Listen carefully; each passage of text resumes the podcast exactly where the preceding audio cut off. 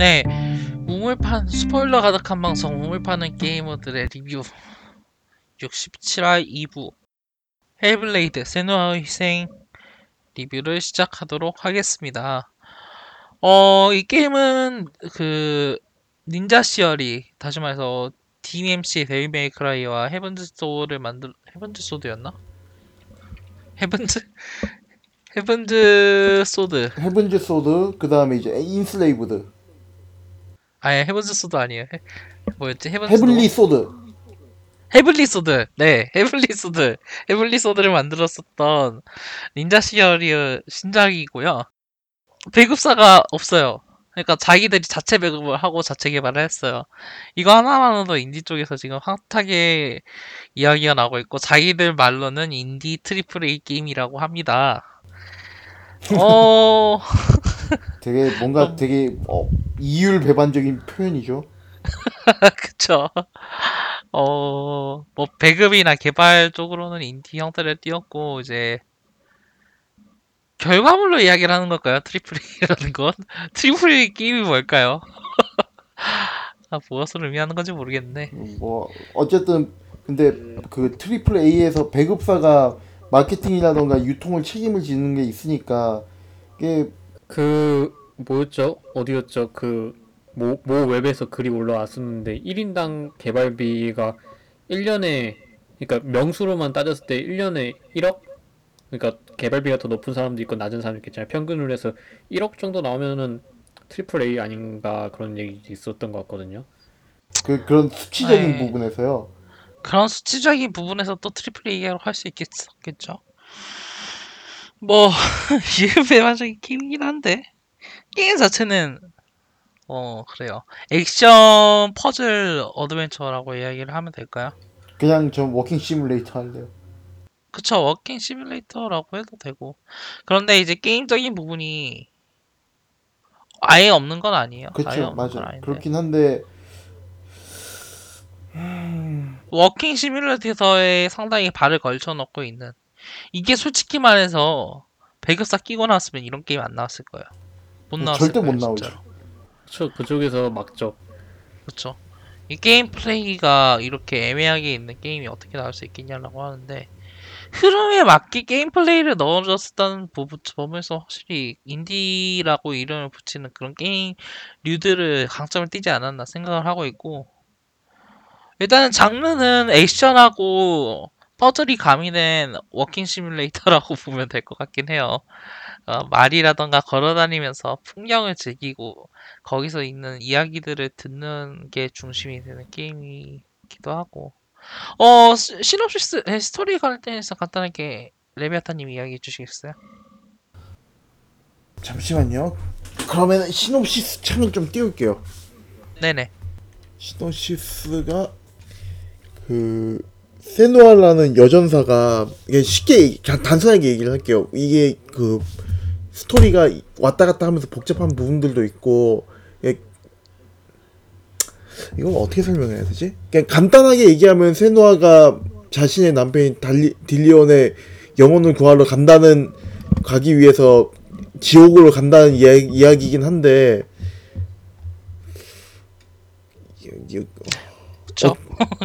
엄청 깔끔하게 얘기해 주셨네. 맞네요 아, 그게. 그 이렇게 하면 이렇게.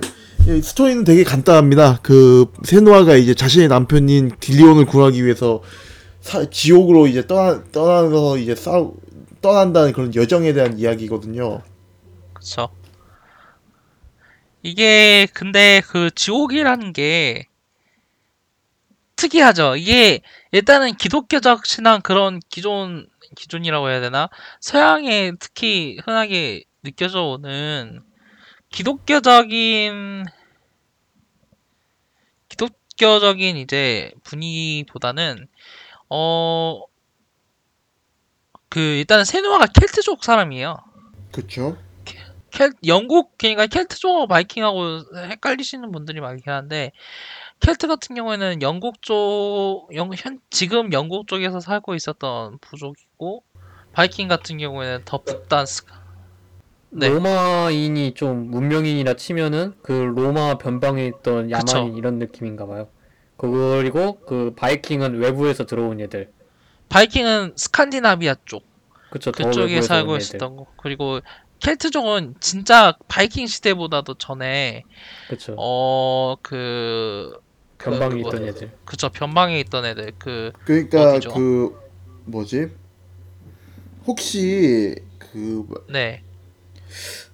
켈트 켈트 어, 어참그 켈- 영화가 있는데 켈트 켈트 족 그거 있잖아요 몬티 파이튼 성배 예? 몬티 파이튼 아, 성배 아 잠깐만요. 몬티 파이튼이 아니라 그 영화 중에 어, 그아 아, 브레이브 영화? 아니고 혹시 아스테릭스 기억하세요? 아스테릭스도 알죠? 그, 그, 아스테릭스 그, 그 애니메이션 친구들도 켈트인이잖아요.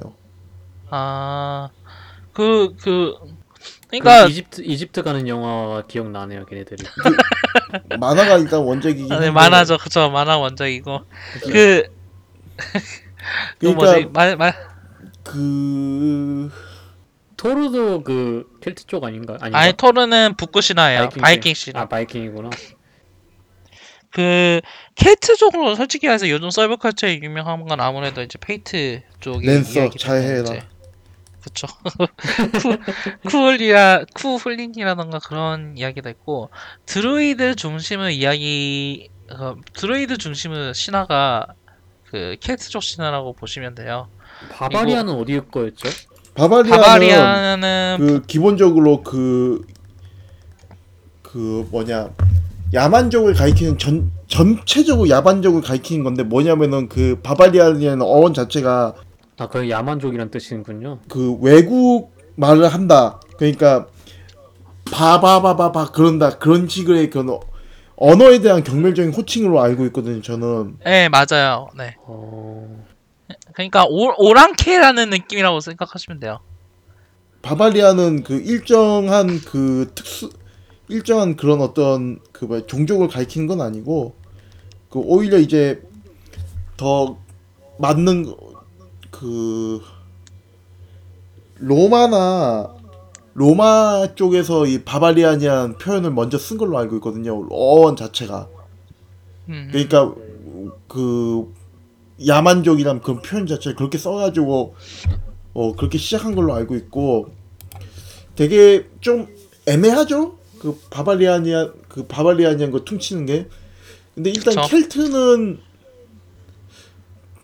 로마족? 기준으로는 원래는 영국, 프랑스 등지에서 생, 생활을 하고 있었는데 앵글로색슨한테 줘 털려가지고 그 세누아의 희생, 그러니까 헬블레이드 시점에서는 많이 올라가요. 근데 그 시기에 또 바이킹이 뭐지 남하를 해가지고 족치기 뭐지 앵글로색슨을 족치기 시작을 하는데 어, 그 사이에 껴가지고 좀 많이 안 좋은 꼴을 당한 게 그러니까 아예 사라져버린 게 캐트족이라고 보시면 되거든요. 그쵸 그 성벽을 쌓아놨는데 성벽 밖에 걔네들이 켈트족이 있었던 거잖아요. 그렇죠 맞습니다. 그러니까 제일 일바, 일바로 쓸어버린 게 켈트족이 된 거죠. 그런 그쵸. 다음에 이제 성벽 안으로 들어간 거고 아니 그래서 앵글로색슨 같은 경우, 에, 그러니까 앵글로색슨의 캐트족 같은 경우에는 상대적으로 이제 알려진 부분이 덜하긴 해요. 이제 아일랜드 쪽으로 해서 그런 전성이 많이 남아 있긴 한데, 그래서 이게 중요한 게 뭐냐면, 그러니까 하고 싶은 말이 뭐냐면, 그런 이제 세누아는 켈트족인데 여기서 이 게임에서 말하는 지옥, 헬이란 북구족, 바이킹족 지옥이에요. 그러니까 얘들 입장에서도 진짜 아무것도 모르는 사람 신화의 지옥으로 걸어 들어가는 거라고 이야기를 할 수가 있죠. 그 그러니까 이 헬블레이드 플레이하면서 느꼈었던 게 저희한테도 생소한 그런 신화 세계로 들어가는 거잖아요. 그렇죠 실제로 그, 그 시기의 사람들에게서도 생소한 신화 세계로 들어가는 거고. 그리고 또 그 시대에서는 신화가 현실과 그렇게 구분되었던 이 때가 아니잖아요. 뭐 저희는 지금 뭐 과학적으로 번개가 치면은 뭐 구름 사이에 전화가 이동하면서 그게 이제 땅에 또 뭐지 번개가 내려치는 것이다라는 그런 걸 알고 있었기 알- 알고 있겠지만 그 시기에는 번개란 신화 신이 실제로 내리치는 천벌이라고 생각을 했었고 그렇게 실제로 믿었었던 시대 시대를 이제 이 게임은 그리고 있어요. 그런 그 막- 측면에서 네. 근데 막안 좋은 일이 생기면은 뭐 신이라든지 뭐 악마가 했다 이런 거 그쵸. 자연스럽게 생각을 했죠 그때는. 그래서 그런 완전히 그 뭐라고 해야 되나요? 모 현실과 신화 현실과 가상과 경계가 모호한 곳을 처음으로 탐험하는 입장에서 이방인이 그 저희 그 플레이어는 이방인이 되고 그런 그런 기준에서 세누아라는 캐릭터를 고른 캐릭터는 진짜 완벽한 선택이라고 생각을 해요. 그 바이킹족 그러니까 바이킹이라는 바이킹이랑 완전 생소한 문화에 들어가는 켈트족이라는 이방인이잖아요. 그런 걸 진짜 잘 표현하고 있었다고 생각을 하고 어 그런 과정에서 또 이제 이야기를 안 할 수 없는 게 세누아 정신증 이야기를 안 할 수가 없죠. 그 정신증이 어떤 질병이죠? 그 찾아봐야겠네. 정신증이 현실과 간단하게 말하자면 현실과 자기가 생각 망상의 관계를 그러니까 마- 망상의 구분을 정확하게 못하는 증상을 이야기를 하는 걸로 알고 있어요. 그러니까 실제 물리적인 인지 세계하고 네, 그 다음에 이제 그러니까 그 다큐멘터리에 나온 거 기준으로 얘기를 하자면은 실제 물리적인 인지 세계하고 정신이 지각하는 인지 세계의 그 서로 다른 거. 그러니까 실제로는 없는 실제로는 없는데 그걸 갖다 있다고 믿는 거. 그런 쪽 그런 쪽이거든요. 그러니까 네, 그 근데 그쪽에서는 얘기를 하는 게 그런 식의 이제 이런 거에 대한 어떤 그 분석 네, 분석이라든가 이해 자체는 그렇게 역사가 짧다고 분석 자체가 예. 그쵸. 그 다른 의학들에 비해서. 예 그런 게 있기도 하고 확실히 그 오해하거나 그 편견을 가지고 다 접근했던 시각도 엄청 많았었고요. 그렇죠 역사적으로.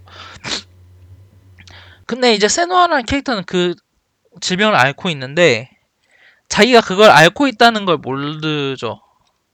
그리고 그거 그걸 그런 질병을 알 그런 증상을 가지고 있을 때 나타나는 증상이 자 증상을 느끼지만 그걸 자기 나름의 방 자기 나름을 그리고 그 시대에 맞는 방법으로 이해를 하고 또 해석을 해요. 그렇게 이야기가 진행이 되는데 저는 이게 게임적으로 정말 환상적인 초이스가 아니었나 생각을 해요.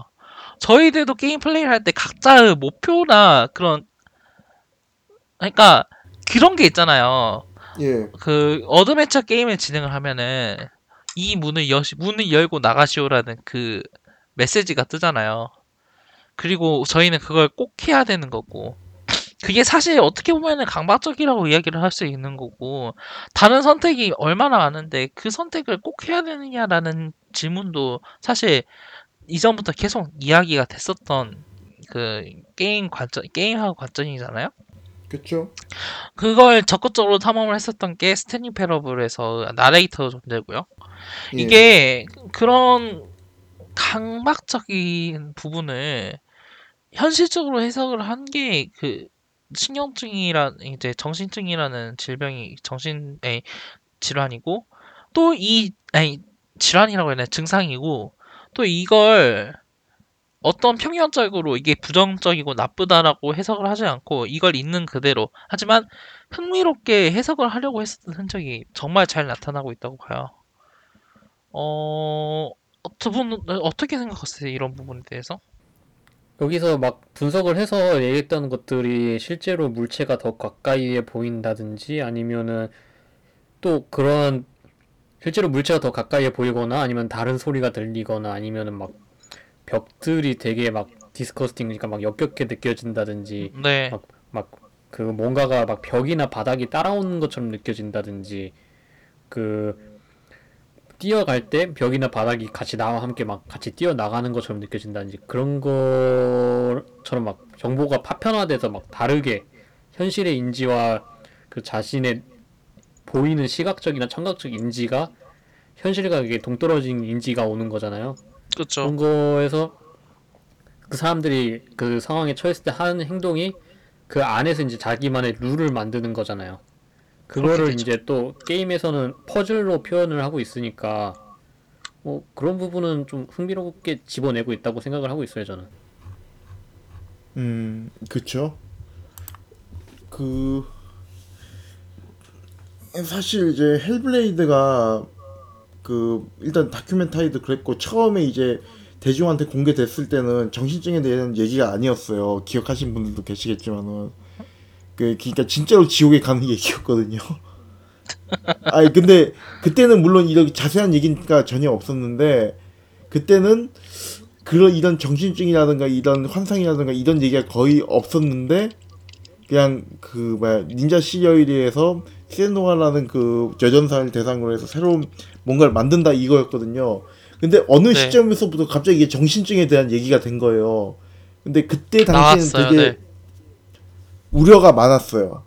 그 그쵸. 제가 세노아의 희생 이거 나오기 전에 유로게이머에서 이것저것 정보 찾아 정보 찾아보니까 유로게이머에서 세노아의 희생 이게 되게 좀 위험한 거 아니냐 게임은 너무나 반복적이고 패, 전투는 너무 반복적이고 이미지는 환상적이긴 하지만은 뭔가 좀 그 뭐야 그 되게 헷갈리고 헷갈리고 그리고 또 무엇보다도 이제 정신증이라는 요소가 그 뭐야 게임에서 이렇게 다뤄줘도 되는 거냐라는 취지의 그 동영상이었는데 근데 막상 이게 보면은 이야기가 되게 저는 좀 충격을 받았어요. 어떤 점에서 충격을 받았냐면은 보통 이제 그 조세 캠벨이라는 그 신화학자라고 해야 되나 문화학자라고 해 문화인류학자라고 해야 될까요? 정확하게 이름 그 뭐- 뭐였는지 기억이 안 나는데 그 사람이 쓴 책 중에 천의 얼굴을 가진 영웅이라는 게 있어요. 그러니까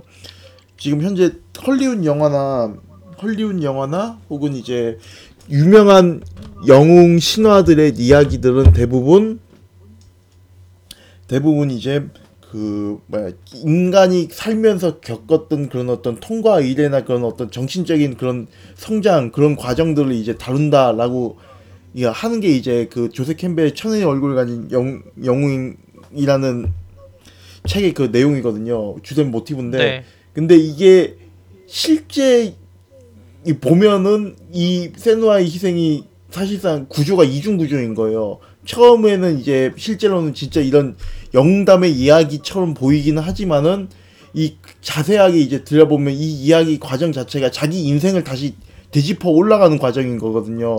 그쵸.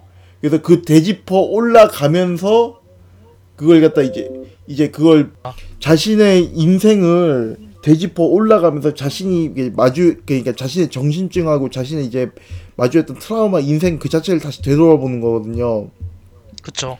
근데 그게 왜냐면 이게 되게 의미심장한 게 뭐냐면은 보통 영웅 소설이나 영웅에 대한 이야기들은 그게 그러니까 그 sub에 밑에 깔려 있어요. 그러니까 그 어떤 죽음을 이기고 그 다음에 그 뭐야 아버지 신에게 인정받고 어머니에게 그 뭐야 뭐야 그 그런 어떤 그 모든 그 사람의 인생상에 있어가지고 그런 일련의 과정들이 sub에 깔려 있고 그게 이제 표층에서는 그 영웅의 서사 서사로만 이어지고 있거든요. 근데 그게 이게 사실 헬블레이드는 그게 역전이 돼 있어요.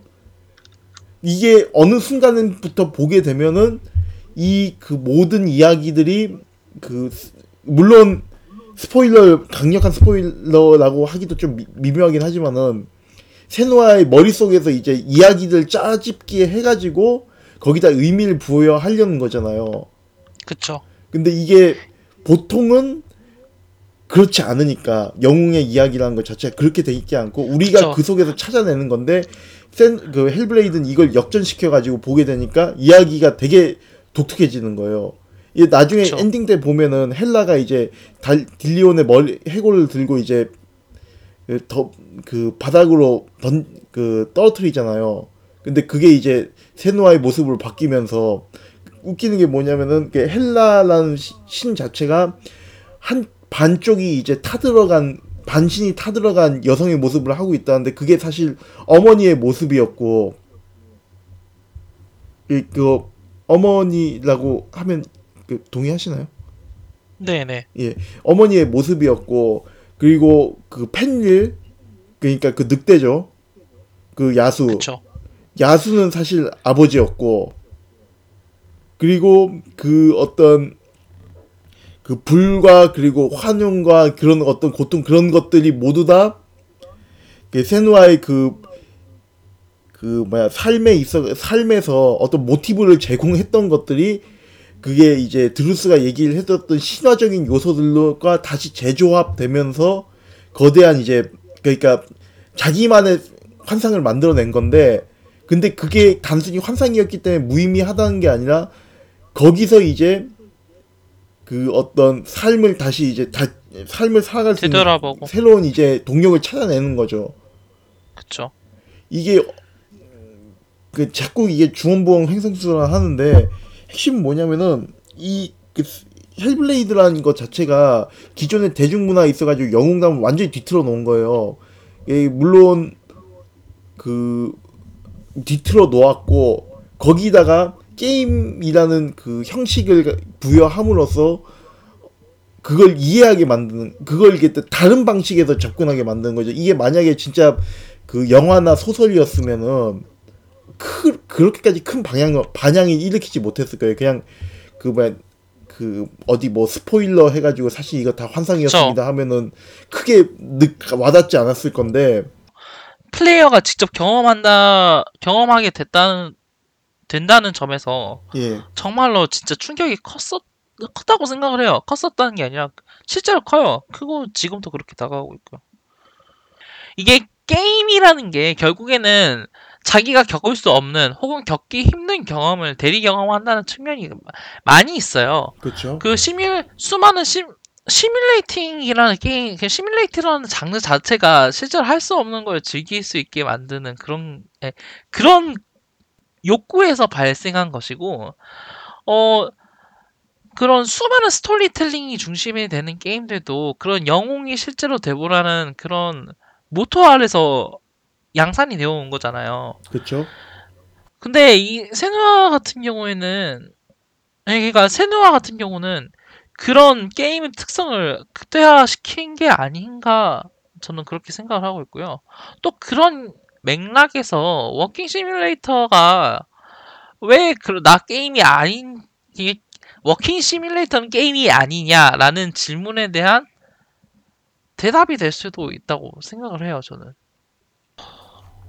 근데 진짜 여러 가지로 그런 이제 스포일러 딱 그 스포일러를 붙여서 딱 게, 그 한다고 해서 모든 게 다 이해가 되고 그런 경험이 허사가 되고 그런 게 아니라 그렇죠.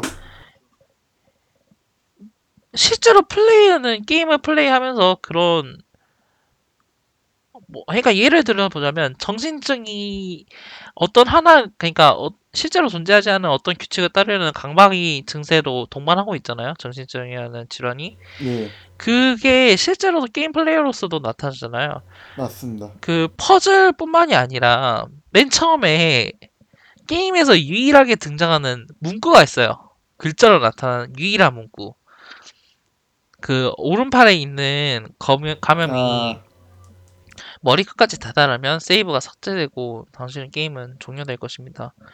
근데 사실 이게 안 그래요. 거짓말이에요, 이게. 사실 아 진짜요? 네.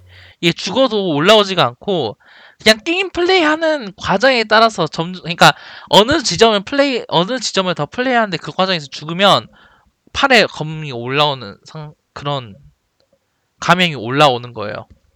실제로 이게 감염이 죽 어떤 한 제가 한국 안에서 진짜 많이 죽었거든요. 예. 맨 처음 까마귀가 등장한 부분, 네, 맨 처음에 아, 그 까마귀 씨 아, 등장한 그 까마귀 부분에서 잡는데요.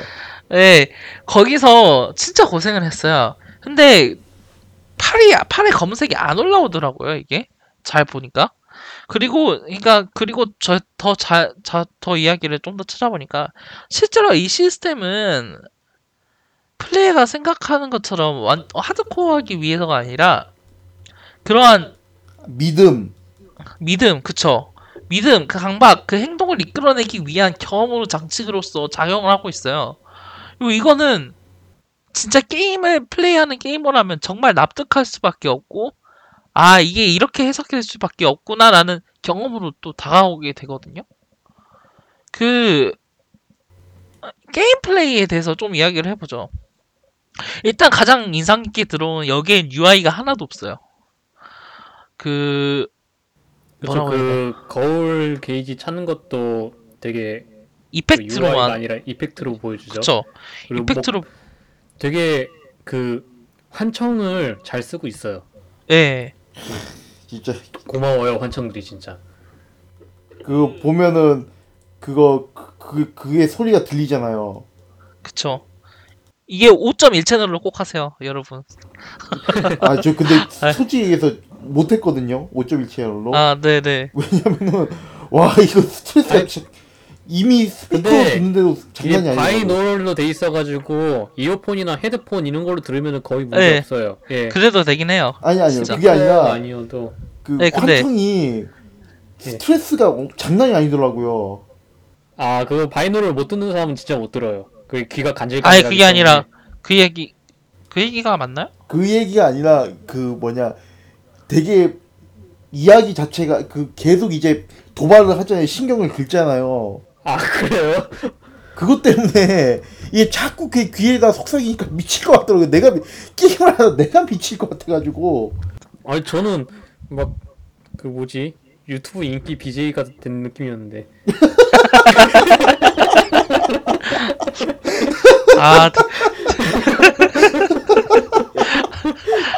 아 대도서관은 이렇게 환청을 들으면서. 아니 근데 진짜 그러니까 이게 환청 그 요소도 진짜 잘 살린 게 환청이라고 하면 솔직히 말해서 부정적으로 생각하잖아요. 들리지 않는 게 들리는 거니까. 그렇죠. 근데 이 여기서는 그냥 있는 거예요 거기에 환청이라는 게 있고 자신의 일부인데 자신이 알거나 생각하고 싶지 않은 것을 들려줘요. 그러니까 저희는 그냥 생각으로 넘어가는 게 실제로 귀에 들리는 거죠. 이게 두렵다. 여기선 가면 안 됐다. 여기 내가 왜 온 거지? 후회스럽다. 이런 감정들이 목소리로 들려오는 거잖아요. 환청으로서. 이게 예. 예, 마지막에. 그 헬라의 방에 가는 그 다리에 딱 마주 섰을 때그 바로 뒤에 나가는 문이 있잖아요. 예. 근데 막 딱 그 환청이 막 지금이라도 막 돌아갈 수 있어 막 이런 식으로 얘기하는데 막 아니야 난 돌아가지 않아 막 이러고 막 주인공이 반박을 하잖아요. 거의 처음으로. 예. 그쵸. 이게 이 게임이 진짜 게임에서 던져주는 메시지가 엄청 중요하다고 보는 게 그런 두려움이라던가 고통이 실제로 있는 거고 막 부정적인 것이라고 이야기를 보통 하곤 하지만 그걸 포용하고 넘어가는 게 본 넘어가는 것에 대한 중요함을 이야기를 하고 있다고 생각을 해요. 그 그리고 그게 정신증으로서 솔직히 말해서 사람들에게 엄청 부정적으로 비춰지고 실제로 그렇게 대우를 받았었던 것조차도 사람의 한 부분이라는 걸 인정할 수, 있- 생각할 수 있게 만들어주는 게임이라고 저는 보고 있거든요. 그런 측면에서 이런 환청이라던가, 그러니까 UI, UI가 아무것도 없는 것도 그런, 그런 메시지를 던져주는데 정말 큰 역할을 하고 있다고 생각을 해요. 그, 뭐라고 해야 되나? 어, 어떤 퍼즐이나 액션에 대해서 아무 말도 안 나오잖아요. 뭐, 이걸 어떻게 해라. 어, 뭐지, 그냥 속삭임으로 저기에 뭐가 있어라고 이야기를 해주긴 하지만 플레이어가 실제로 그걸 발견하고 이제 맞춰 나가는 건 플레이어 몫인데, 그래서 플레이어가 그걸 보고 여러 가지 시행착오를 할 수 있게 만든다는 점에서도 이 게임이 정말 가지고 있는 중요한 포인트라고 보고, 전 그 첫 번째 문에서 되게 헤맸어요. 뭐 어떻게 가라는 거지? 그 막 문에서 이게 빨간색 글씨들이 막 왔다 갔다 하잖아요. 그쵸. 그거 그거 그 글씨를 잡아가지고 그쪽에서 맞추는 줄 알고 계속 문 앞에서 왔다 갔다 하고 했었거든요. 아 근데, 근데 막 그- 뒤, 뒤. 돌아서 가니까 뭐 그 그 그 그림자였는지 불빛이었는지 그걸로 딱 맞춰서 들어가는 건지는 그거 알, 알기까지는 한참 걸렸는데 알고 알고 나니 나서부터는 그 뒤로는 별로 막힌 적이 없어요. 오히려 그걸 찾아서 헤매게 돼. 그러니까 그걸 그게 그런 문양들이 눈에 자연스럽게 들어오게 되잖아요. 이렇게 맞춰 들어가는 과정 자체가 정신증을 앓고 있, 정신증이라는 뭐지 증상을 가지고 계신 분들이 가지고 있는 특징이기도 하고 저희는 그걸 게임 플레이로서 간접적으로 체험을 하게 되는 거고요. 그리고 또 이게 게이머로서 완전히 생소한 테크닉도 아니죠. 그쵸. 실제로 많은 어드벤처나 액션 게임에서도 진행을 예, 그러니까 살 활용이 되어 있었던 그런 테크닉을 가져온 건데 그걸 스토리텔링 측면에서 소화를 할 수 있고 또 그려냈다는 것이 진짜 소름이 돋았어요 솔직히 말해서 플레이를 하면서 그 아 진짜 환청 이야기 나온 김에 진짜 사운드 어떻게 생각하셨어요? 그, 그 와, 음향 효과 같은 거. 그- 살면서 게임이 고통스럽다. 소리로만 사람에게 이렇게 고통을 안겨줄 수 있구나. 아니 근데 얘네가 진짜 DMC 만든 얘들 맞나 싶을 정도의 생각도 들었고요. 그리고 그 얘네가 게임 회사 큰 것도 아니잖아요. 그쵸 비교를 근데 네 그 아, 그래픽도 엄청난 건 그거는 별도로 치고 사운드가 그 딱히 그 그 환청의 binaural 사운드에만 의존을 하고 있는 게 아니라 환경음 있잖아요. 빗소리라든지 뭐 그런 것들까지도 되게 이거는 거의 공들- 업계 top, top class 아닌가 싶을 정도로 되게 잘 만들어 놔가지고. 그쵸. 그쵸. 그런 거는 되게 감탄을 했어요. 그 뭐라고 해야 되나? 진짜 게임 하나하나가 허투루 사용되는 게 없다고 생각을 해요 저는. 그 아트 같은 경우도 이게 그러니까 린자 시어리가 이 게임을 만들었었던 수 있었던 이유는 전작 전 그러니까 닥 DMC 닥 DMC를 통해서 어느 정도 돈을 모아놨었고 이걸 체계적으로 관리해가지고 조금씩 조금씩 쌓여 절약도 하면서 만들었었기 때문에 가능한 거라 가능했다고 하거든요. 그, 그 제작 영상 보시면 알겠지만 그 캡처 스튜디오 가격 아끼려고 그 캡처 커- 그 콘 있잖아요 콘 뭐라고 해야 되나 이걸 그 그 그 모션 어떻게- 캡처 할 때 쓰는 그 콘 있죠 어떤 콘이요? 몸에 붙이는 거요? 내 몸에 붙이는 거 그 이름이 네. 뭐였더라 그거를 네.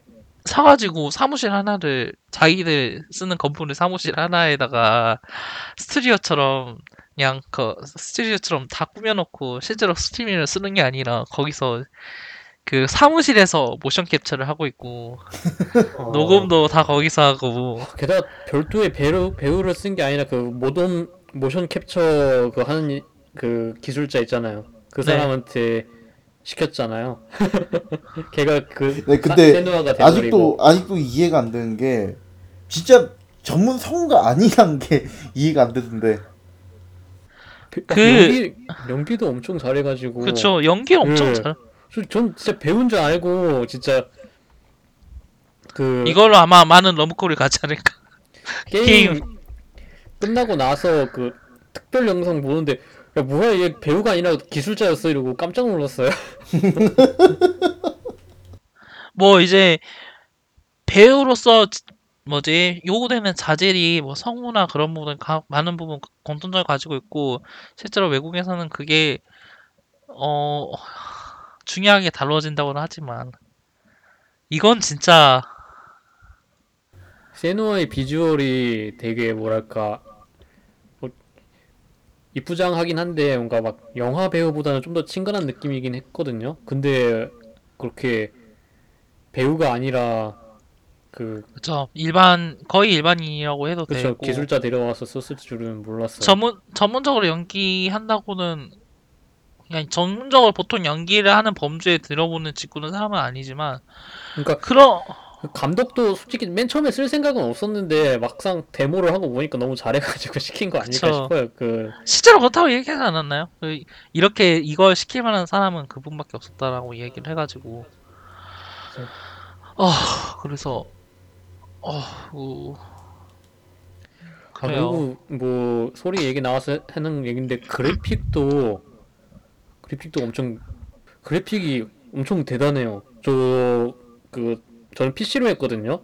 네, 그래서 주인공 얼굴이 맨 처음 비춰지는데 아 이게 컷신인지 진짜 인게임인지 구분이 안 갈 정도로 그래픽이 너무 좋아가지고 아, 실제로 cutscene하고 게임 플레이의 기분이 거의 기준이 뭐지 구분을 예, 거의- 거의 안 해놨어요. 이게 네네 그 뭐지 Unreal 엔진이 제가 솔직히 말해서 Unreal 엔진이 얼마나 아름답고 멋진 영상을 보여줄 수 있는가 얼마나 powerful한 엔진인가라는 질문을 한다면 저는 진짜 헬블레이드를 8하고 거르고 바로 아니, 추천할 것 같거든요.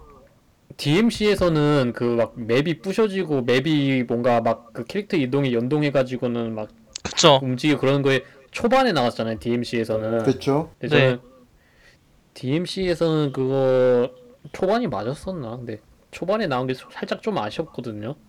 근데 이거 세너에서 그 헬블레이드에서는 확 후반에 그걸 가져갔으니까 되게 그게 임팩트가 컸어요. 그 후반부에 그맵 헬라 표현이라든지 헬라한테 가는 예, 네. 특히 보스전 그 부분. 그 음. 헬라로 가는 그 부분이 진짜 처절함도 느껴지고 거. 그 그 뭐야 분노가 느껴지던데 진짜로. 예. 아니 저그 아, 계속 죽여가지고는 끝도 없이 왜 안 죽 왜 스토리가 안 넘어가지? 이러고 있었는데. 딱 쓰러져 거기서 있다는- 예. 한 뭐지 그 말로 또한그 한장이 한마디 하잖아요 거기서. 예. 그러니까 그게 진짜 뭐라고 해야 되나? 이게 walking 시뮬레이터라는 이야기를 하지만은 게임 플레이적 요소가 존재하고 또 그 게임 플레이적 요소가 단순히 들어가 있는 게 아니라 그 스토리 element로 작용을 하고 있고 훌륭하게 자리 잡고 있다는 게 순수한 충격으로 다가오기도 하고요. 아, 저 그리고 아까 네크님이 세이브 안 지워진다는 얘기 듣고 되게 크게 배신감 느꼈어요. 그거 엄청 욕하려고 그랬는데. 아니 저 그거 그것 때문에 되게 스트레스 받으면서 플레이했단 아 말이에요. 저도 게다가- 그랬어요. 근데 예. 저는 그 가장 쉬움에 맞춰놨거든요. 근데 난이도를? 죽어도 판에 있는 그 검은 그게 안 올라가는 거예요. 예. 근데 너무 쉬움에서는 그냥 가장 쉬움에서는 그냥 이걸 갖다가 따로 조정을 하나 싶어가지고 그냥 가만 냅뒀거든요. 근데 그게 사실은 근데 아, 저는 그- 그거 난이도를 자동으로 했었거든요. 여태까지 그 뭐지? 네. 한국에서 하- 자동으로 해가지고 그 불꽃 신 걔를 깨고 이제 일본에 와서 이제 나머지를 플레이를 하려고 했는데 세이브가 날라갔더라고요. 이게 아마 PC에 귀속되나 봐요 세이브가. 아, 아 그래가지고 다시 플레이를 하는데 그래서 헬라 전까지는 난이도를 자동으로 깼어요. 아 근데 너무 피곤하고 너무 스트레스 받고 이게 또 저는 이제 뭐랄까 이, 2회차까지는 아니어도 뭔가 1.5회차 같은 느낌인 거잖아요. 그렇죠. 그러니까 그러긴 어느 하죠. 정도 패턴을 그 익숙하게 느껴져가지고 좀 전투를 열심히 잘 하다 보니까 적이 점점 세지는 거예요. 그게 그쵸. 아무래도 이 스테이지를 들어갔다 나올 때마다 그 막 불꽃 개를 잡고 나서 이제 또 나오면은 거기서 가운데서 또 전투가 이루어지는데 그때마다 아마 전투력 측정을 하는 것 같은데 그때 너무 잘하면은 그 이후에 나오는 전투들이 너무 힘들어지더라고요. 그래가지고 헬라에 들어가고 나서부터는 그냥 난이도 시험으로 해가지고는 막 썰고 끝냈어요. 아, 그 세이브 스트레스가 너무 심해가지고는 아 이걸 나중에 리뷰할 때 이런 건 넣으면 안 된다고 막 욕을 엄청 하려고 그랬는데 근데 이게 아니, 그, 그, 그건 진짜 스트레스 유발하는 요소긴 한데 아니, 그도 한 것 전투가- 같아요. 네. 전투가 슬로우 해가지고 그렇게 어렵지까지 않거든요. 근데 그 적들이 막 여러 마리 나오기 시작하고 그 막 얻어맞기 시작하면은 계속 얻어맞으니까 예. 그러면서 좀 어려워지더라고요.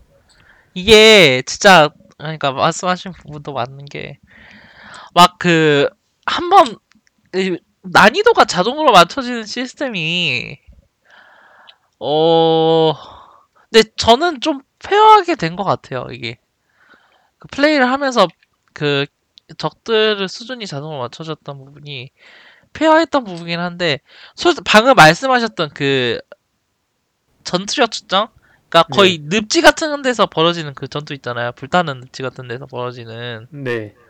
바 그 부분은 좀 과하지 않았나 생각을 해요. 전투가 아, 좀, 좀 전투가 계속 이어지니까 그러니까 이게 전투가 완전히 의미가 재미가 없는 건 아니에요. 아니, 기본을 생각으로 확- 잘 만들긴 했어요.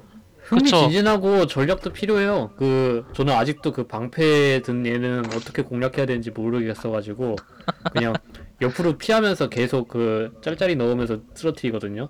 그거 발차기 한번 있어요. 가- 그쵸 발차기가 발차기 있어요? 발차기 어떻게 하는 거지?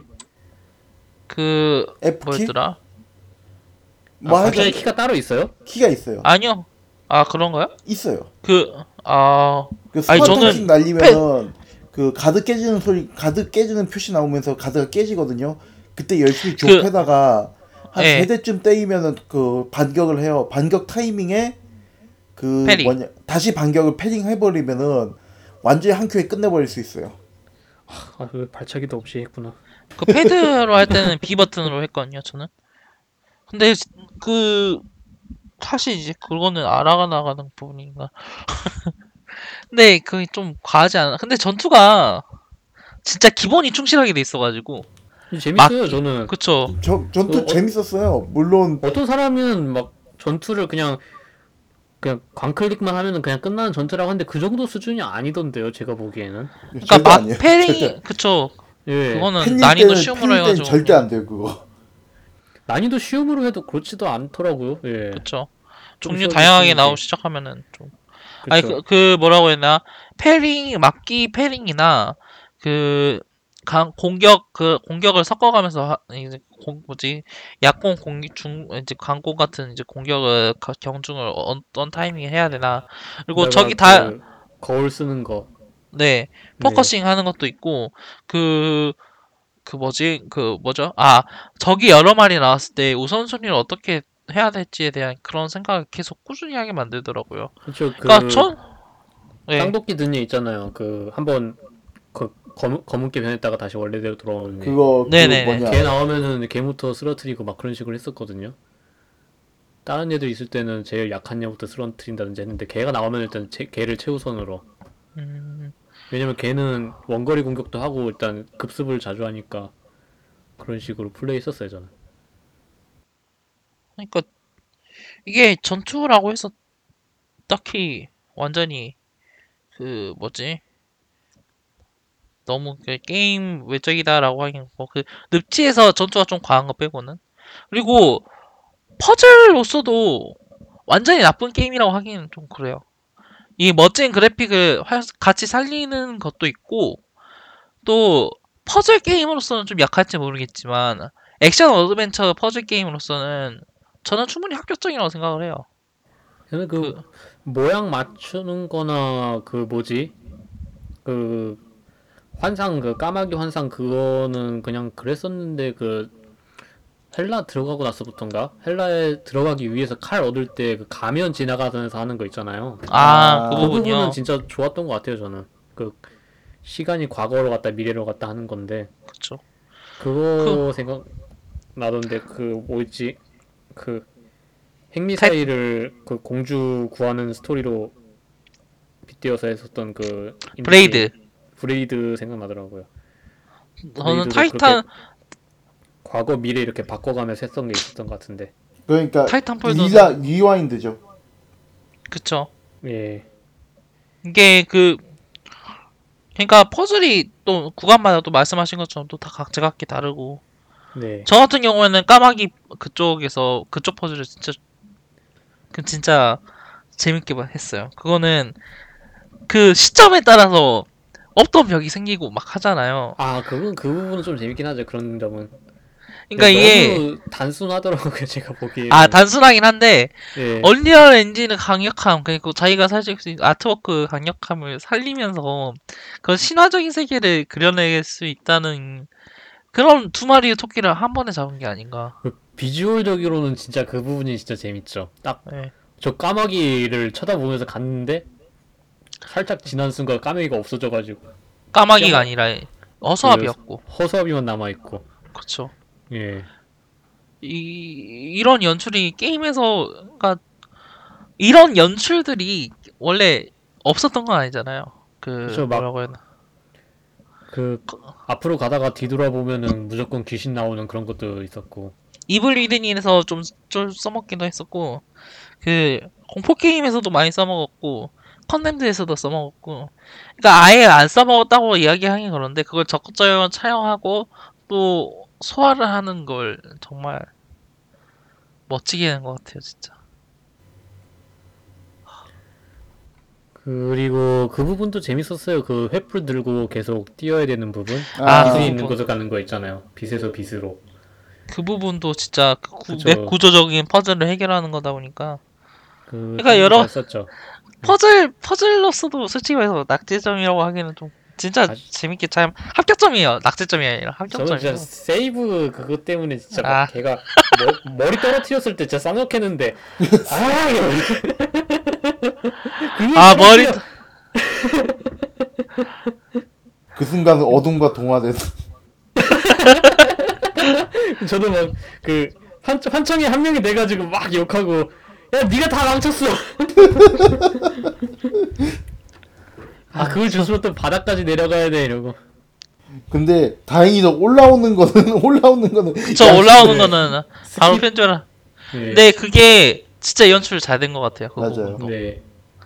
플레이를 하면서 플레이를 해야 될 부분은 플레이를 하고 끊어버려야 될 부분은 확실히 알고 딱 끊어버린 느낌이라 네. 진짜 이게 얘들이 게임을 어떻게 만들어야 되는지 알고 있구나라는 느낌이 확실히 느- 노하우가 딱 느껴지는 부분이었고 아니 그러니까 전 이거 진짜 저 이걸 보고 감탄밖에 안 나갔다라고 얘기를 해야 될 것 같고 아니 저는 훨씬 지금 한 거보다 게임 분량이 훨씬 적고 액션도 훨씬 단순하고 엄청 반복적일 줄 알았는데 생각보다 그렇지도 않아요. 그 어떤 사람은 이건 뭐 자아 도처 도취한 그런 게임이다라고 했는데 그렇게 게으르게 만들어진 게임도 아니고 열심히 생각을 하면서 만든 게임이거든요. 저는 솔- 이게 게임이 주는 스트레스가 되게 장난이 아니었어요. 분위기라든가 네. 이런 게 그러니까 여지껏 그 게임들이 대부분 좀 뭐 그랬잖아요. 좀그 역겨운 걸 만들어내더라도 좀 쿨한 느낌이 있잖아요. 좀 네. 내가 뭔가 좀 멋진 걸 만들었어 그런 느낌으로 그런 어떤 좀 도, 그 진짜 도치적인 그런 부분이 있는데 이거는 거기에 진짜 좀 스트레스풀한 뭔가 있어요. 그러니까 일단 첫 번째로는 소 그 소리 소리로 뭐 이때 예, 소리를 만들어내는데 분위기도 우, 우중충한데다 분위기도 기, 기분 나쁜데 소리로 갖다가 한 번 더 이걸 갖다가 압박을 넣어주잖아요. 네. 이게 못 들어가는 거 아니야 하는데 그 순간 진짜 딱 그게 그런 느낌이 드는 순간 그걸 들려주니까 진짜 미칠 것 같더라고요. 그 이런 식으로 게임이 한 10시간 정도 반복되니까 아. 그, 그 나중에 근데 보면은 그 세노아가 그 결국은 그걸 그런 소리들 다 뒤로 하고 가잖아요. 네 그쵸? 근데 아 진짜 그때 아 그 참 뭐라 그래야 돼 되게 오묘한 느낌을 받았어요. 그 일단 그 소리도 소리지만은 무엇보다도 나중에 보면은 목소리가 딱 하나만 들린단 말이에요. 그쵸? 그리고 아, 진짜 명확하게 그때 들리죠. 뭐 진짜 본인의 목소리인지 어머니 목소리인지 모르겠는데 딱 하나만 들리잖아요.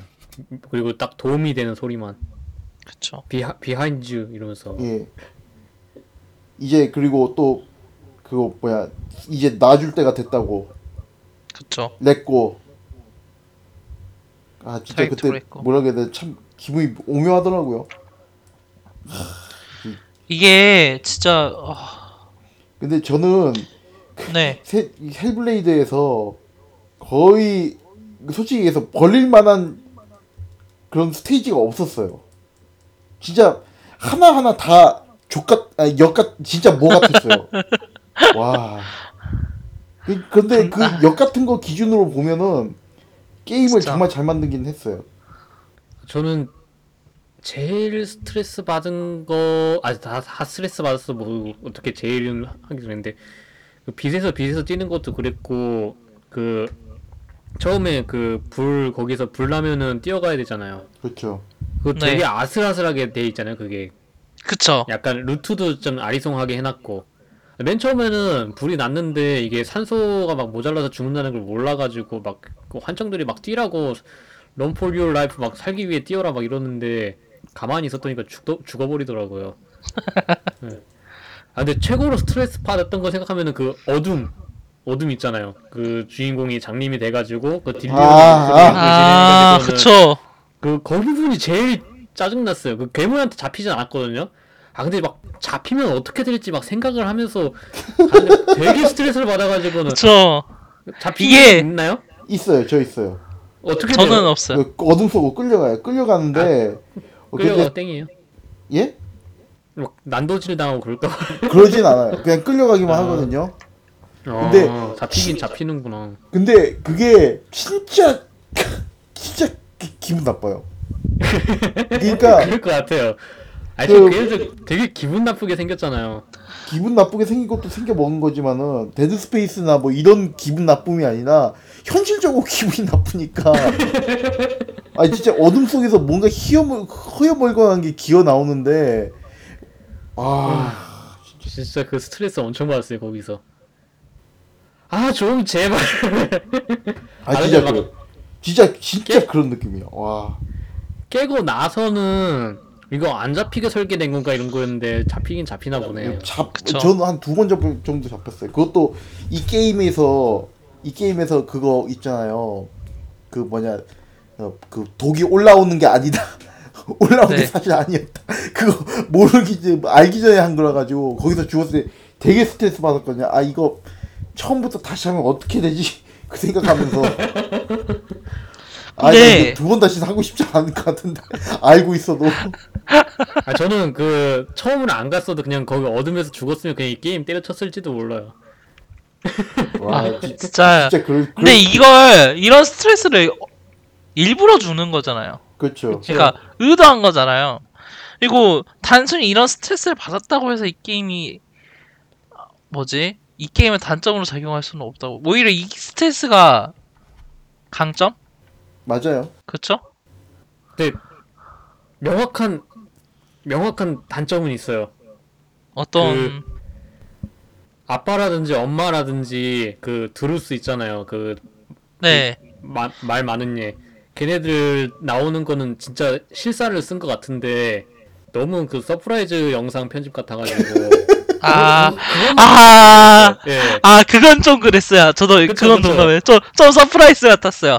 딜- 그런데- 딜- 딜리온은 살짝 살짝 아, 딜리온까지는 오케이인가 이랬거든요. 마지막에 네. 나오잖아요. 딜리온이. 딜리온- 드루스는, 좀- 드루스는 좀 드루스 진짜 뭔가 좀 real로. 웃기던데 근데 살짝 드루스까지도 드루스는 살짝 잘 안 보이니까 좀 애매한데 나중에 그 아빠 그 아빠도 그렇고 엄마도 그 약간 석상에다가 이제 얼굴이 반투명으로 겹쳐놨잖아요. 근데 네. 너무 붕 떠가지고 아 게다가 나중에 이제 아빠가 나오는 시점에서 완전 그게 서프라이즈처럼 돼가지고 연출이 아, 그거만 그거는 명확하게 별로였어요. 차라리 모델링을 하지. 근데 아이, 그게 어떻게 보면은 그거잖아요 이게 지금 전체가 다 환상이잖아요 그쵸 그쵸. 네. 전체가 환상인데 그거는 현실이잖아요 그쵸. 그쵸. 아 그러니까- 근데 이게 약간 DMC 센스 같은 게 다시 막 느껴져가지고 좀 그랬어요. 근데, 어, 네. 환상이라는 그런 점에서. 예. 그래서 레비아트님. 그걸 네네. 일부러 현실 그러니까 그 실사를 쓴 거는 나쁘지 않은 선택이라고 생각을 하는데 실제로 나온 비주얼을 보고 좀 수정을 했었어야 됐다고 생각해요. 아, 그 몰라요. 근데 우리가 서프라이즈를 너무 많이 봐서 그럴 수도 있어. 서, 그 미국이나 막 영국 사람들이 보면은 그렇지도 않을 수도 맞아. 있어요. 예. 아, 그렇지 않을 수도 있어요. 저 일본 와서 깜짝 놀란 게 막 드라마나 영화를 볼 때마다 다 서프라이즈 같은 거예요. 아, 서프라이즈가 고급지였구나. 근데 그 뭐냐 그 뭐지 아빠 아빠 나올 때 되게 스- 그것도 목소리 깔고 얘기하는데 그거 그 생각이 들지 않아요? 저게 진짜 실제 내 귀에 들면 진짜 사람 미치는 거는 예삿일도 아니겠구나 예. 그 생각 들더라고요. 진짜. 와 진짜. Senua가 그 목소리 내면서 막팔 활활활 달구고 그럴 때좀 네, 되게- 진짜. 충격적이긴 했는데 그 비주얼이. 어, 근데 그러면은, 칼, 칼 뽑는 건 되게 멋있었어요. 아, 아, 칼 뽑는 건 진짜. 예. 그, 막- photo mode 쓰셔 보셨어요? 아니요? 아 그건 안 써봤어요. 저는 그거 좀 자주 써가지고 왜냐면은 Mad Max 때 photo mode가 있어가지고 진짜 재밌는 사진을 많이 뽑았거든요. 이번에 아니면 재밌는 사진 나올 게 없잖아요. 아니, 재밌는 사 그러니까 재미 재밌는 게 아니라 제가 이제 사진을 찍으면서 즐겁게 느끼고 아름답게 찍을 수 있었던 부분이 많았거든요. Mad Max 때는 예. 이번에도 그러니까 제가 Unreal Engine에 대한 막 이야기 계속하는 게 photo mode를 느끼면서 진짜 이걸 직감을 할 수밖에 없었거든요. 그 포토 모드를 쓰면 그 앵글이라던가 그런 부분을 바꾸면서 필터가 적용하고 해서 사진을 찍을 수가 있는데 이런 포토 모드를 찍으면서 카메라를 돌리면서 세세한 부분을 지켜보게 되거든요. 근데 그런 부분까지 전부 다듬어져 있고 그 이 뭐라고 해야 되나 이 처절한 현실에 대한 그 망상으로 이루어진 현실이 너무나 실제같이 다가와지는 게 그 제 거 트위터로 엄청 많이 올려놨어요. 근데 진짜 포토마드를 찍으면서 게임에 대한 대단함을 다시 한번 느꼈었고 어... 참 그... 근데 네. 아, 게임을 그래서 하면서 이제 이런 경험을 하게 될 거라고는 미처 상상을 못했어요. 아, 네, Unreal Engine이 진짜 대단하긴 해요. 그쵸. 네. 이게 그 3D Max나 다른 걸로는 막 8시간 걸릴 거를 30분이면 해가지고 real-time으로 렌더링 해버리니까. 컷신도 컷신하고 그러니까 컷신이 컷신하고 구분이 뭔지 아세요? cutscene하고 실제 gameplay하고 photo mode가 먹히느냐 안 먹히느냐의 차이가 있어요. 아, 근데- 네. 근데 대부분은 컷신이라고 생각하는 부분에서 포토모드가 먹혀요. 실시간 렌더링을 올려줘요. 진짜 그 헬라 등장해서 다리 부수는 부분 있잖아요. 음, 맨 처음 거- 등장해서 그 거기는 그게 컷신이에요? 실시 그거 실시간 렌더링이에요. 아 그거 실시간이에요? 네. 포토 모드가 실제로 적용이 돼요. 아, 진짜 그래요. 진짜 대단하다는 이야기가 계속 나오는데. 문제는 그 네. 그 3D 툴에서는 그 예를 들어서 작업을 12시간 하고 렌더링을 8시간 거는 그런 느낌이면은 얼리얼은 작업 자체는 이제 20시간, 30시간 하면은 30분 만에 이제 렌더링 걸리고 그런 느낌이죠. 훨씬 더 많은 작업량을 그 주- 작업을 해야 된다 이거죠. 그런 결과를 뭐- 내기 위해서. 진짜 철적인 이야기긴 한데 네. 결과물적으로는 어, 뭐 이제 일단은 더 하실 말씀 있으세요? 아, 그 레비아탄이 방금 뭔가 경험 말씀하신 네네네. 것 같은데. 그 경험이 사실 우리가 게임할 때 고통스럽다고 얘기하면 절대 좋은 얘기가 아니잖아요. 아니죠. 아니긴 그쵸. 하죠. 근데 이거는 정말 좋은 경험이었어요. 고통이긴 한데 그쵸. 그리고 무엇보다도 요게 그 네크님 얘기했었던 것처럼 그 내러티브의 폭을 많이 게임에 있어서 내러티브 폭을 많이 넓혀준 것도 있고 그러니까 저는 솔직히 얘기해서 이게 물론 완벽하다고는 생각을 하지 않아요 이것저것 좀 보완해야 되는 부분들도 있고 좀 더 깊게 파고들 만한 부분이라던가 혹은 좀 더 사람들한테 직관적으로 좀 다가올 수 있게끔 다듬을 수 있는 부분이 있었을 거라고 봐요 저는 근데 네. 그거를 제하더라도 그런 것들을 제외하더라도 게임 역사에 남을 만한 그런 족적을 남긴 게 아닌가 그렇게 생각이 들거든요 그 이야기가 계속 나오더라고요. 뭐가요? 이 게임이 2017년에 가장 중요한 게임이다라는 이야기가 음, 누, 어느 쪽에서 나오나요? 그게 여러 가지 부분에서 나왔어요. 그 레바약이라는 인터넷에서 이제 뭐지 게임 리뷰를 하시는 분도 있고 게임스팟 쪽에서도 이런 이야기가 나왔어요. 유로게이머였나 게임 아 게임스팟이었을 거예요. 그리고 실제로도 많은 분들이 이걸 인정 많은 칼럼니스트들이 이 게임 인정하고 있는 부분인 것 같긴 하더라고요. 그러니까 2017년에서 가장 중요한 게임 이게 이 17년 2017년은 GOTY가 아니더라도 게임 역사에서는 중요한 부분을 가지고 있는 게임이라고 이야기를 하고 있고 저도 거기에 동감하는 것 같아요. 이 IGN에서도 평가가 좋네요. masterclass of atmosphere storytelling and 기술과 컨셉 디자인의 결혼. 근데 그 뭐냐 이 이근이 하는 얘기는 한한 방에 건너서 또 너무 당연한 이야기만 해가지고 얘들은 그렇죠. 그 그러니까 제가 봤을 때는 그 슬쩍 한 단위 걷는 거고 오히려 유로 게이머나 엣지가 좀 더 자기 얘기를 더 하는 편이죠. 자기 주장이 네. 좀 강한 편이라. 근데 근데 그런 네. 정신질환자의 자문을 구해서 만들어진 간접 체험을 할 수 있다는 그런 의의도 있죠. 그렇죠. 예. 이게 그쵸 그 부분도 있어요. 그 사회적으로 민감하게 다가갈 수 있는 주제에 대해서 어떻게 접근해야 되는가에 대해서 좋은 섭리를 남겼다고 저는 생각을 해요. 이 게임에서 맨 처음 등장할 때 나오는 문구 있잖아요. 만약 이와 이 게임 플레이와 같은 질환이나 사- 그러니까 그런 경험을 실제 상황에서 겪으신 분들은 아래 주소로 들어와서 연락을 취해 보십시오라는 이야기를 주고 거기서 어, 세계 각지에 있는 이런 정신증에 관한 상담센터를 링크를 제공하고 소개를 시켜주고 있어요. 그 단순히 이게 게임을 만드는 데 있어서 소비를 할 뿐만 아니라 실제로 그걸 가지고 있는 사람들에 대한 배려도 많이 느껴지고 있다는 게 Hellblade Senua 희생이라고 생각을 하고 어 진짜 복잡하고 민감하게 다루어져야 될 주제에 대해서 너무 가볍게 다가가는 측면이 없잖아 있잖아요. 게임 업계를 게임 업계는 물론이고 뭐 영화나 소설이나 그런 창작물에 대해서는 그런 태도가 좀 있긴 한데 그런 부분에서 어떻게 다가가야 되는지에 대해서 진짜 그래서 이 부분은 건드리는 선례가 없으니까 이 사람들도 되게 열- 고생을 했다 이런 얘기를 하더라고요. 우리가 너무 겁쟁이처럼 다가가고 있는 건지 아니면 너무 그 과감하게 표현을 하고 있는 건지 그런 거에조차 기준이 없으니까 그쵸. 알기 어려웠다고 이런 얘기를 하더라고요.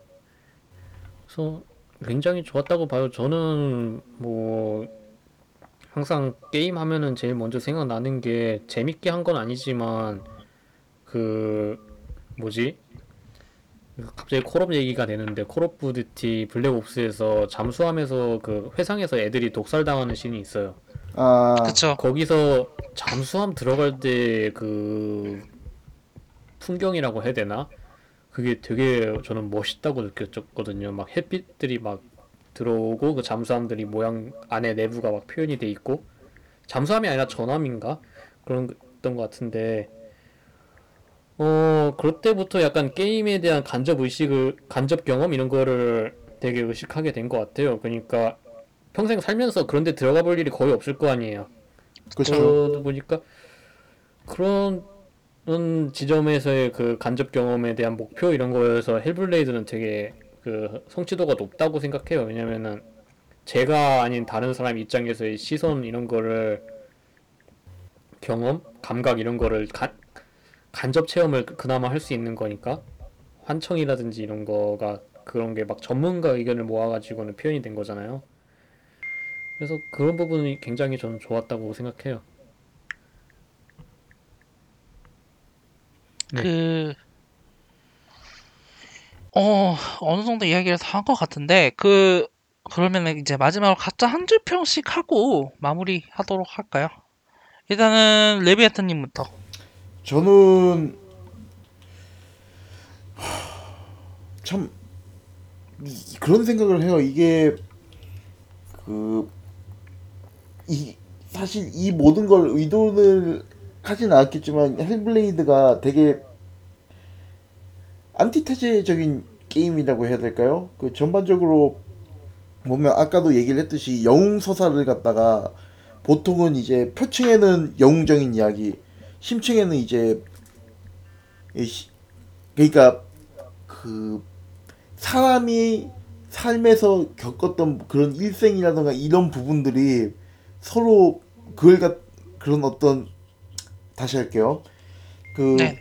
영웅 이야기적인 측면에서도 봐도 이걸 게임을 역으로 뒤집어서 버- 봤다는 점 그리고 이제 더 나아가서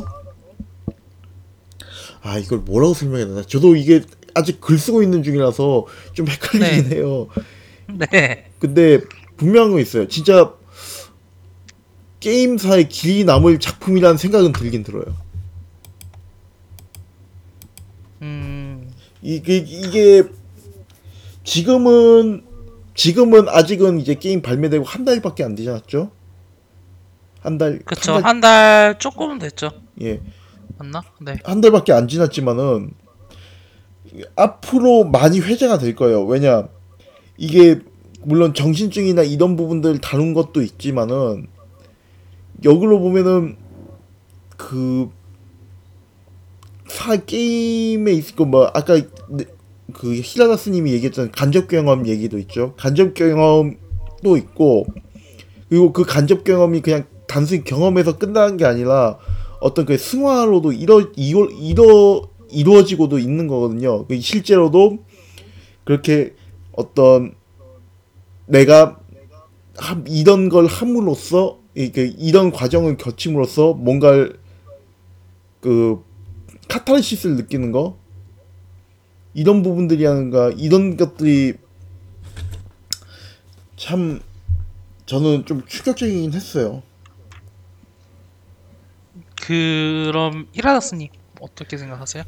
예, 저는 진짜 짧게 얘기하자면은 고통을 너무 잘 표현해서 진짜 재밌게 고통스러웠던 게임 이 정도로 음, 정리를 하겠습니다. 저도 사실 저도 히라다스님하고 레비아타님 말에 많이 공감하는 것 같아요. 게임사에 많이 남을 것 같다. 이게 단순히 한 가지 측면, 한두 가지 측면으로만 이야기를 있는 게 아니에요. Hellblade는 어 소재에서부터 그 소재를 어떻게 활용하고 그 소재를 어떻게 연출하고 다듬고 그리고 어떤 메시지를 던져줄 것인가 이 모든 것에 대해서 심사숙고한 거, 부분이 많이 보인다고 생각을 하고요. 어, 그러니까 앞서 말했 그걸 또 어떻게 발매하고 배급하는 거에 대해서도 진짜 고민했죠. 그 고민했죠. 고민 고민했 말씀하신 고민했겠고 그 indie triple A라는 이야기가 나오잖아요. 했잖아요. 애들이 했잖아요. 그 예. 그게 엄청 모순적인 타이틀이긴 하지만 이게 뭐지 Ninja Theory가 독립적인 스튜디오가 아니었다면 그리고 그 뭐지 얘들이 전작이 성공해서 그러니까 전작에서 모아둔 돈이 있지 않았었다면 나오지 않았을 게임이라고 생각을 하고요. 그래서 한 줄로 얘기를 하자면 진짜 이 그 말이 그 말로 딱 정리를 할 수 있을 것 같아요. 2017년은 가장 중요한 게임이라고. 음, 그렇죠. 어, 뭐 진짜 저희들 이야기를 들어보셨으면 알겠지만 진짜 하- 추천하는 게임이고 한글 번역도 진짜 잘 돼 있어요. 그래서 저 번역 플레이하시는 퀄리티가 되게 좋더라고요. 네, 그, 그, 여러 가지, 그, 뭐지, 바이킹 신화 발음에 대해서는 여러 가지 이야기가 많은데, 영어 발음이 아니라 이제 바이킹 쪽 발음 중심으로 번역을 한 것 같더라고요. 그래가지고, 그, 플레이를 하시면서, 진짜, 그, 뭐라고 해야 될까요? 플레이 하시면서, 불, 뭐지, 플레이 하는데 그런, 그, 허들은 적을 거예요.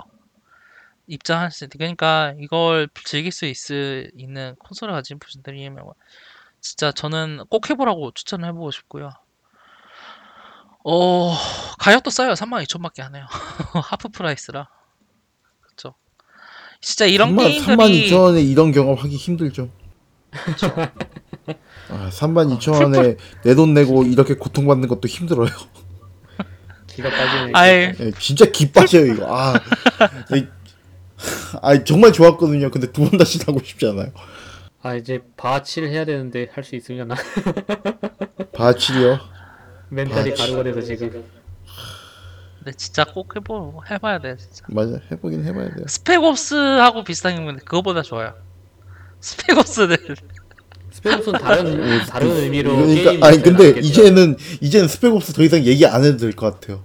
네, 이제 이게 사실상 스펙옵스는 이게 이제 지금 원탑을 찍어 그쵸. 아, 스- 스펙옵스는 다른 부분에서 이제 건덕지가 있긴 해도 진짜 이게 잘 만들어진 게임이라. 맞아요. 이게 어떻게 보면은 아, 그 아까 그 얘기들을 했었어야 돼. 스펙옵스 얘기를 안 했네.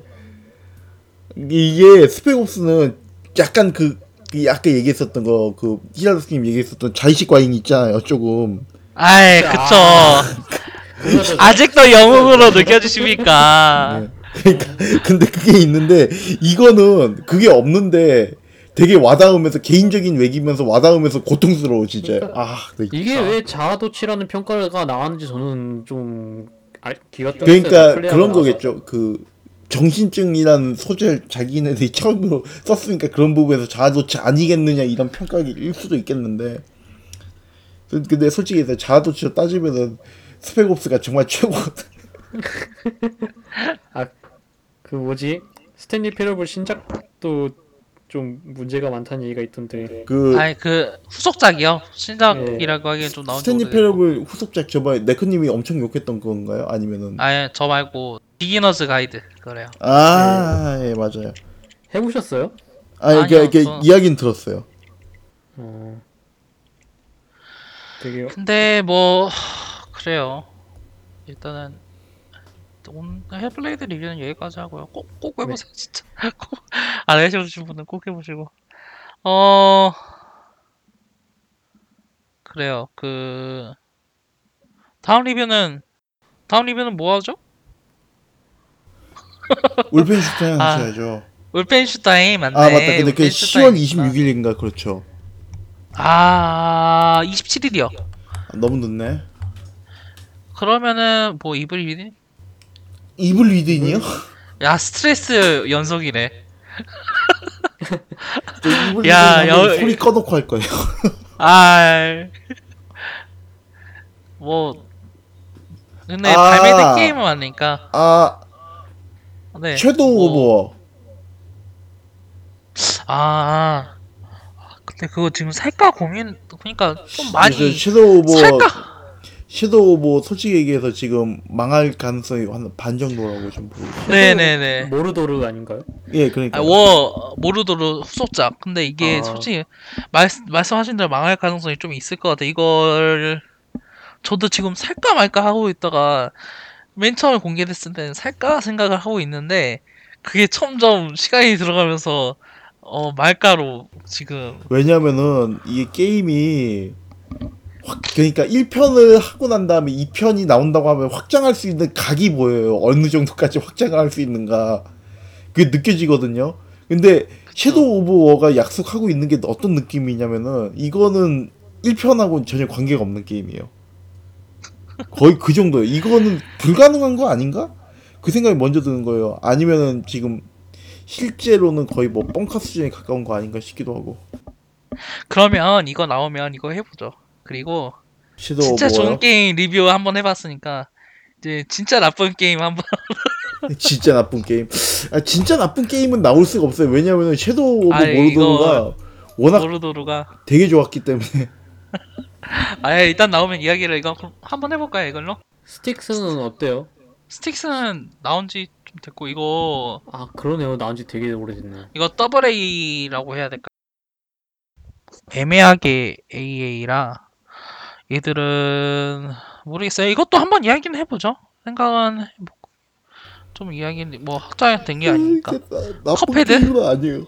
나쁜 게임은 아니에요. Cuphead? Cuphead?